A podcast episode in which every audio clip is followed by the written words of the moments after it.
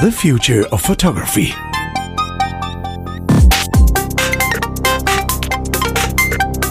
I'm back. You're back. I'm back. I'm back. Welcome back. Yay! I feel so bad for for having to skip and delay an episode, but it was just yeah, it's just what happens sometimes when when your job is to be somewhere in the world and not have have good internet access or no time to record an episode. Yeah. So well, you've been I away for thoroughly- the best part of a month, haven't you? I've been to Ireland and uh, with a group of photographers, northern northwest Ireland, Donegal, which is kind of the, the I would say the the wildest part of Ireland. It's very low tourism, and you can get up to some cliffs without any railings. Like you know, the cliffs of Moher, you have now the railings there, and uh, and a souvenir shop, and Donegal is just very different from that. So that was great. Uh, we also we also uh, spent two days in well east of east of Donegal, which is uh, Northern Ireland, which is part of Britain, and up there we visited uh, two of the more yeah I'd say more touristy landmarks. One is the the uh, Giant's Causeway, which have you been to that? I, I have actually. I used to have some family that lived out that way. Um, it's a very impressive place. It um, is. although often incredibly windy. Well, it, yeah, and it's it's the it's like these tens of thousands of of uh, basalt columns b- being like kind of frozen lava in in hexagonal shapes, and it looks it, it looks very amazing. But it's also kind of touristy. They have they have like a tour center, and you pay an entrance fee, and they, well, not to see the Giant's Causeway, but to park your car pretty much, and then you you you there's a bus that takes you down there and um so the the photography there was a slight challenge just to make sure not to have like all these people in there. Um which yes, because it can get quite busy there at times, can't it? it wasn't too busy when we were there and i found a great composition from like, like looking out on the sea with uh, the tourists in my back. So uh, that worked that worked reasonably well. Um and then we went to to the dark hedges which Ah, yes. is uh well like f- has has been known to photographers for a long time but then has been uh made really famous by b- being like uh one of the locations where they shot scenes for games of thrones. Game of thrones sorry. And uh it is what it's one of these things that there aren't that many that different shots from it because it is okay so w- what we're looking at is this alleyway this this road going down and trees leaning into the road from both sides and making it into this tunnel of like trees and they're lit from the sides because that's the only way light can come in. So it is a really interesting look. And it well again has been made iconic through game of thrones and that means that you, if you if you're there during the daytime there's a good chance that a bus full of chinese tourists will just just uh, just invade it. Um and it's an interesting interesting uh interesting thing because first of all when i saw that shot for the first time i was like i have to take that shot. You know it, and i'm usually one to try to take a new shot to take something that someone else hasn't taken yet but then there are some iconic shots that i just want to have on my own That's what makes them iconic, isn't it? You want to have your own version of it. It, it's interesting. It was a really interesting thing because th- there are there are definitely two hearts in my chest about this. um, but uh, on the other hand, I kind of wanted to make it my own, and what we did is we decided, okay, we want to go there, we want to take the shot, and we want to be there without anyone else, which isn't that that uh, which isn't that easy. Um, but we well decided let's go there before the sun comes up. So we went went there at like before six a.m. It was really okay. hard to get up early in the morning, but we went there and we were the first ones and we had the cameras out with tripods and it's when, we were there, there are like a couple of spots from where you can take the shot at different focal lengths and, um, but it only works from one direction and there's like there's strictly no parking signs and stuff, which at 6 a.m. I think no one cared about. So we didn't care about it. and, um, and then we we did long exposures there, which I haven't seen too many of. So you get the light that you don't really see with your eyes, but it comes in and it fills the frame after a while. I think I did like 20 second exposures initially. Oh, right. Okay. That sounds interesting. yeah. And then I experimented with some black and white, which I usually don't. But in that case, it was just fitting because it was such a, it's a sculpture of light and dark. So I'm really happy with what, how this all turned out. And, uh, yeah, so I now have, I'm now one of the thousands of people who also took a, uh, the dark hedges shot. I, I compared yeah. it in a discussion with another photographer. I compared it with, you know, like a designer. Uh, every designer uh, sooner or later will design a chair. it is just one of these things. Try to design a chair, make it a good chair, make it a memorable chair, make it one that's I don't know easy to produce or something. And um, and uh, like every every, des- every famous designer has designed at least one chair, but there is nothing fundamentally new about a chair. It's just a chair, right? It has four legs yeah, and a yeah, place yeah. to But sit people on. need cha- people need chairs though. well, yeah, but you, you, that would be easy to just take one of the other chairs. But then, uh, so so Dark Hedges is my photographic chair. How about that? well, there you go. That's so. Uh, there you go, listeners. You know, Chris was missing a show for a week because he had to go and take a photograph of a chair. exactly. anyway, this is not the topic of today's show. Um, I have I've recently um, I've recently well I've always been aware of what what cameras what sounds cameras make. Cameras make sounds. Okay. Uh, obviously, the shutter. Hmm There's a focus motor in the lens that, at least with some lenses, makes a an audible noise. There will be beeps if you don't turn them off. Um, even in some some film cameras, some analog cameras that have electronics in them. I remember my Minolta X700 that uh, had a or has a beep for a warning underexposure. I think it automatically comes on when you shoot under a thirtieth of a second. It's like kind of hard coded in there. Right. yeah. Uh, but but those sounds, I mean, okay, the beeps you can turn them off unless unless it's impossible. Um, the focus motor, electronics, uh, advance the the motors. The the motors now are mostly ultrasonic motors, like piezo based motors, linear motors, high speed, no noise. Um, or you do manual focus and you don't hear that. But the shutter is what I want to talk about because uh, historically, of course, shutters were mechanical. Shutters still are mostly mechanical, and uh, a, a shutter does something. I mean, phy- physically for the Physically, photo, it moves. obviously It moves. it moves. Yeah. but but then a shutter also has uh, has some influence on the subject, on the person you're taking a picture of. I mean, it probably doesn't matter when you shoot a landscape. Landscape won't really care, but uh, if you take a picture of a person, let's say you're out there taking pictures of uh, yeah someone a portrait session. A shutter has a function, has a signal.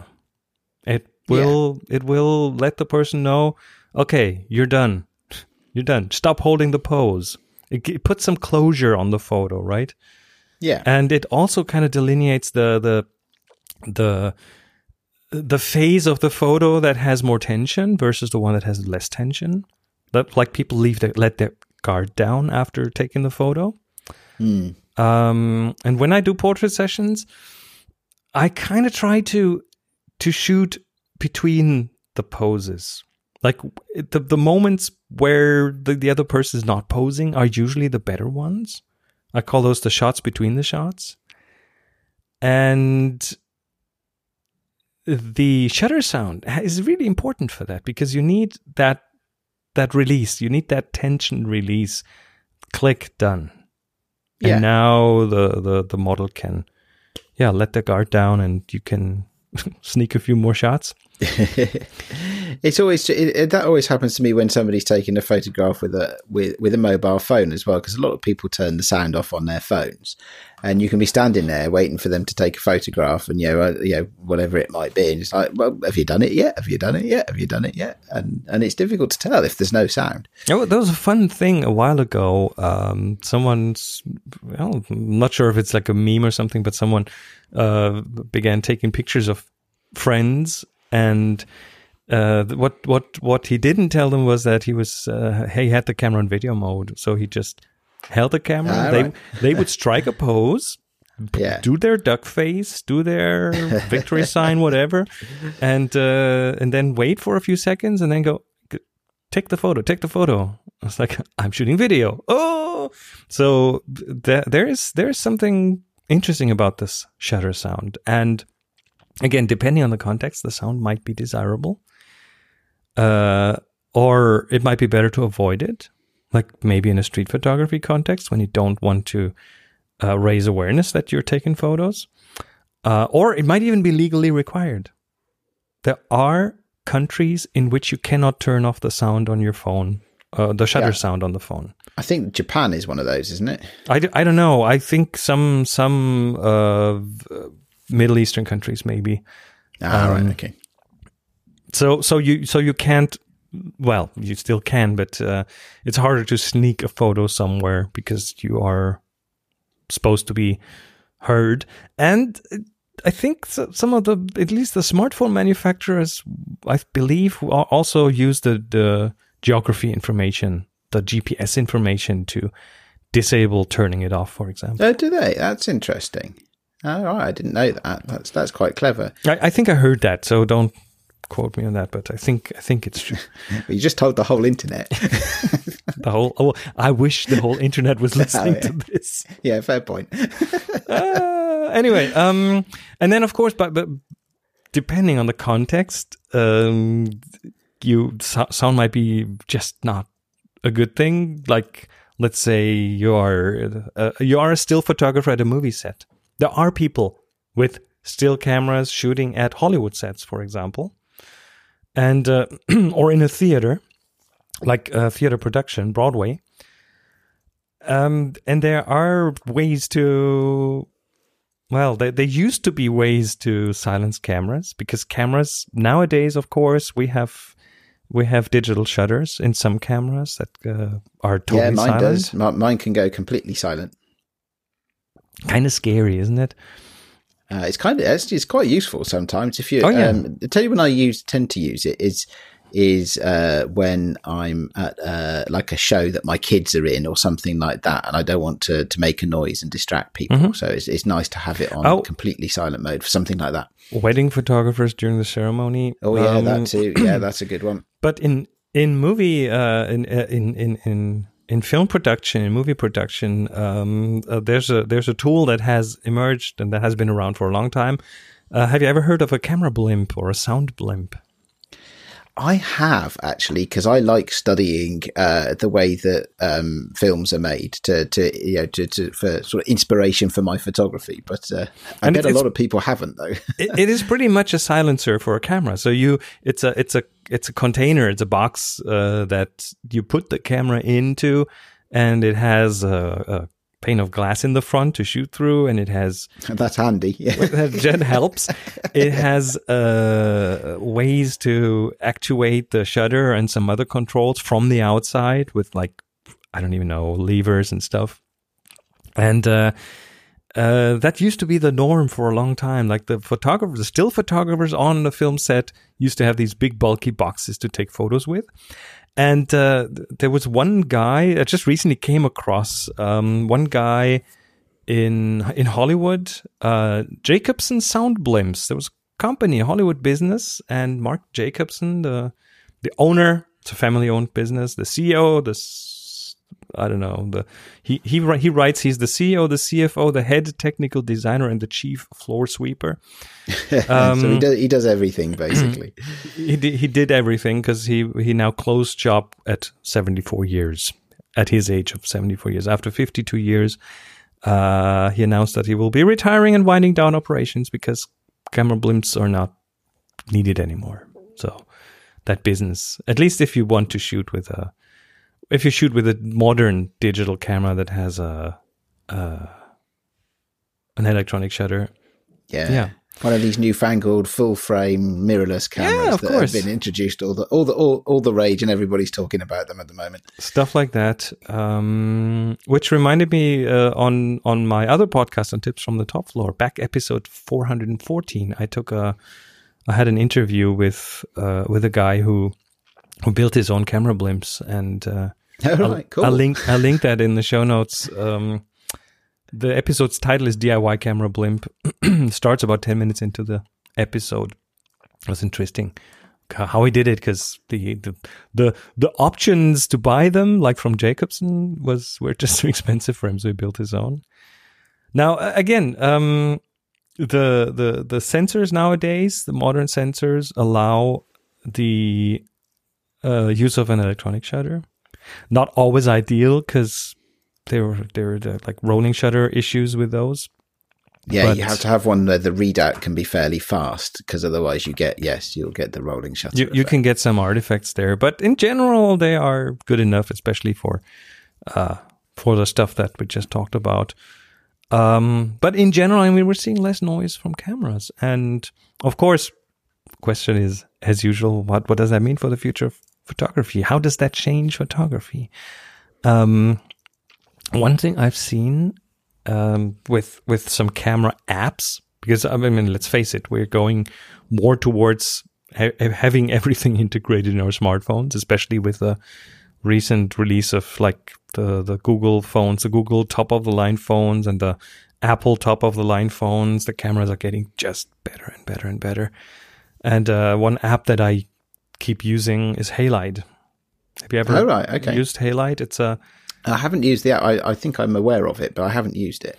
what what they do is well okay they they will still do a sound if you want them to but they also began to introduce haptics into the phone like on an iphone you have this what they call like the taptic engine inside it's it's mm. not a buzzer as it used to be it's more of a it can gently tap you and give you like a little hint and they have integrated that into well taking the photo or into is the camera straight or not so if you if you rotate the camera and the moment you are level, it goes and it kind of taps your hand, so you Oh, don't even have that's to look for these kind of things. Uh, of course, yeah, the the silent cameras, the the new types of shutters will also allow fully silent photography. Already do. Um, that will certainly have its influence on genres like street photography, because now you have these like like like they used to have in the old days, like the Russian spy cams, you know, that, that that you don't hear, uh, but now everyone has one of those, and uh, certainly allows you to take pictures. I've seen a street photographer using that together with a smart watch that they used as a viewfinder. A smart. Wow. Okay. So cool. so you point the camera at someone behind your back, and you nonchalantly look at your watch just to frame the shot. see that just sounds creepy. it is it it it it, it opens up a certain uh, creep potential for sure. yeah. I'm not sure I'd want to do that in central London either. That's the sort of behaviour that'll get you shot in central London Oh, by uh, by the police. if if they notice, well, if they um, notice, yeah. But the, the, yes, yes. but then but then the other thing is that it also I think has to do some something to do with the resurgence of uh, film photography. If we look at Instax being huge, a huge market, mechanical cameras are coming back to some extent uh, with their clunky noises. Uh, whenever I'm out with a medium format camera, I remember Monica being out with us years ago in Ethiopia, and one of the digital photographers was shooting, and she brought her Pentax six x seven, which is a Cool, medium that's a format leg- camera. it was and also the legendarily loud, isn't it? The sound of that goes klonk. I mean, it's really it's, it's a statement when you take the shot. Everyone knows you have just taken a shot. Um, and that, but there's something really satisfying about this. It's as satisfying as holding a, a physical photo in your hand. It is. It does something to you as a photographer as well. Did she not have to take her shot last though? Because surely when she takes the one shot with that camera, all the all the flamingos will fly away. well, the, the the fun thing was that all the people there want to see the shots. So you take a shot, and uh, flocks of Oh, kids yes. come and want to see the shot. And Monica, So, Monica showed them the back of their camera, and they were just like Yeah. kind of disappointed that there was nothing there. No, would you, do you remember when we visited that school in Bhutan last year? Oh yeah, oh yeah. Um, I, I had that a lot because the, the kids were all yeah, very happy. you to were shooting film, yes. Photo take, and, and I had my film cameras, and they were like, "Let me sh- show me the photo, show me that." I was like, "Oh, "Sorry, I can't." In the end, I had to get my phone out and start taking photos of the kids with my phone because they were just really confused that they couldn't it- see the photographs. Isn't that interesting? Because those are cultures that uh, I would also always have thought are still kind of film based, and they probably are. But then the smartphones are so prevalent there. Everyone has one. Everyone knows that when you take a shot, you can look at it instantly. So Yeah. yeah, in- interesting kind of shift in in perception. It is. Um, I have to say, I do like. I do. I don't have a Pentax six seven, but I do have a, a Bronica six four five camera. Um, yeah, that's the same I- same caliber. yeah, and and yeah, yeah. There's a big old mirror box on that, um, and, and it does make a very satisfying clunk. Um, and it's it's interesting. It's a different type of sound because um, uh, on my camera, at least, the the mirror the, the mirror box doesn't then reset. It doesn't it doesn't reset the mirror into the into its normal position until you wind it on. uh-huh. So so you you get like a single clunk from a Bronica rather than the double clunk. uh, and I've seen people react to that as well in the past, going, "This doesn't sound right. Something's wrong. because it, you, normally you get a, a, a double clunk because the mirror box resets itself, Yeah. don't you? But from an SLR, but but equally, I love my Fuji camera, my Fuji digital camera, which which can shoot completely silently, um, and and uh, yeah, and I've got a great, I've I've got from from years gone by, I've got some great photographs taken with a with a, a phone. Uh, where uh, maybe from a high speed train, where all of the things in the foreground, like you know the the telegraph poles and the trees and stuff, are all leaning sideways Oh, because of the rolling shutter. because of the rolling shutter effect. so, so I ha- I'm in two minds about whether I I like the way this technology is going, or whether it's just removing some of the uh, the delightful nuances of different types of cameras. But no, I mean one freedom that that camera designers have now is that they can design the sounds of the cameras. They are um, they are able to, as long as they're digital and if the speakers are good enough in there, you can um, put some effort into designing the sounds, maybe even changing the sounds. Uh, here's a fun fact, just to bring this uh, show to a closure. Um, the iPhone camera shutter is a Canon AE1. is it really?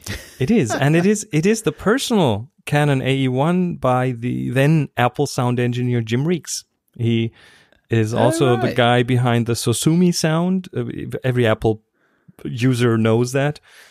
and the story behind this is very funny. I will leave you to discover that yourself. But yeah, the, the he he when when they were looking well, initially it wasn't even on the iPhone. It was the shutter sound that happened when you took a screenshot on the Mac. So it's an older sound. Oh, yeah, yeah, I remember that. Yeah, And when it when it was when it was time to find a sound for that, the, Jim, Jim Reekes just took his own Canon AE1, recorded that, and then and then uh, uh, changed that a bit into what then became that sound. And when the iPhone came around, they just used that sound. So every time you press the shutter on an iPhone, you hear a Canon AE1 the, uh, analog SLR camera. And uh, I will link uh, a YouTube video, an interview with him, uh, which is a lot of fun to watch if you're into these kind of things. yeah. I'll, I'll click on that link. That that does sound like fun. All right, so that was it for episode 45. By the way, just a last little bit of uh, interesting news. We are in the top 25 photography podcasts you must subscribe and listen to in 2018. Cool. I Uh, like that. On, on a blog by, uh, I think, FeedSpot. Um, which I'm not sure how much how much value there is in that, uh, especially as we are in the top 25 list, but the list only has 19 entries. So anyway, just I just thought it wa- was worth mentioning that. Uh, so we got a prize, yay! Excellent. Good stuff. Glad to hear it. Yeah. All right. So thanks all for listening. Episode 45 is in the can, and we'll be back this time probably in a week. So, talk to you then. Take care. Bye.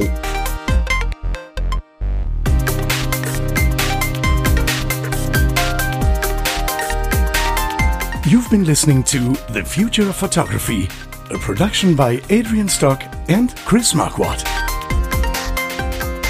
Subscribe to the show wherever you get your other podcasts. Find the show notes and more information at thefutureofphotography.com.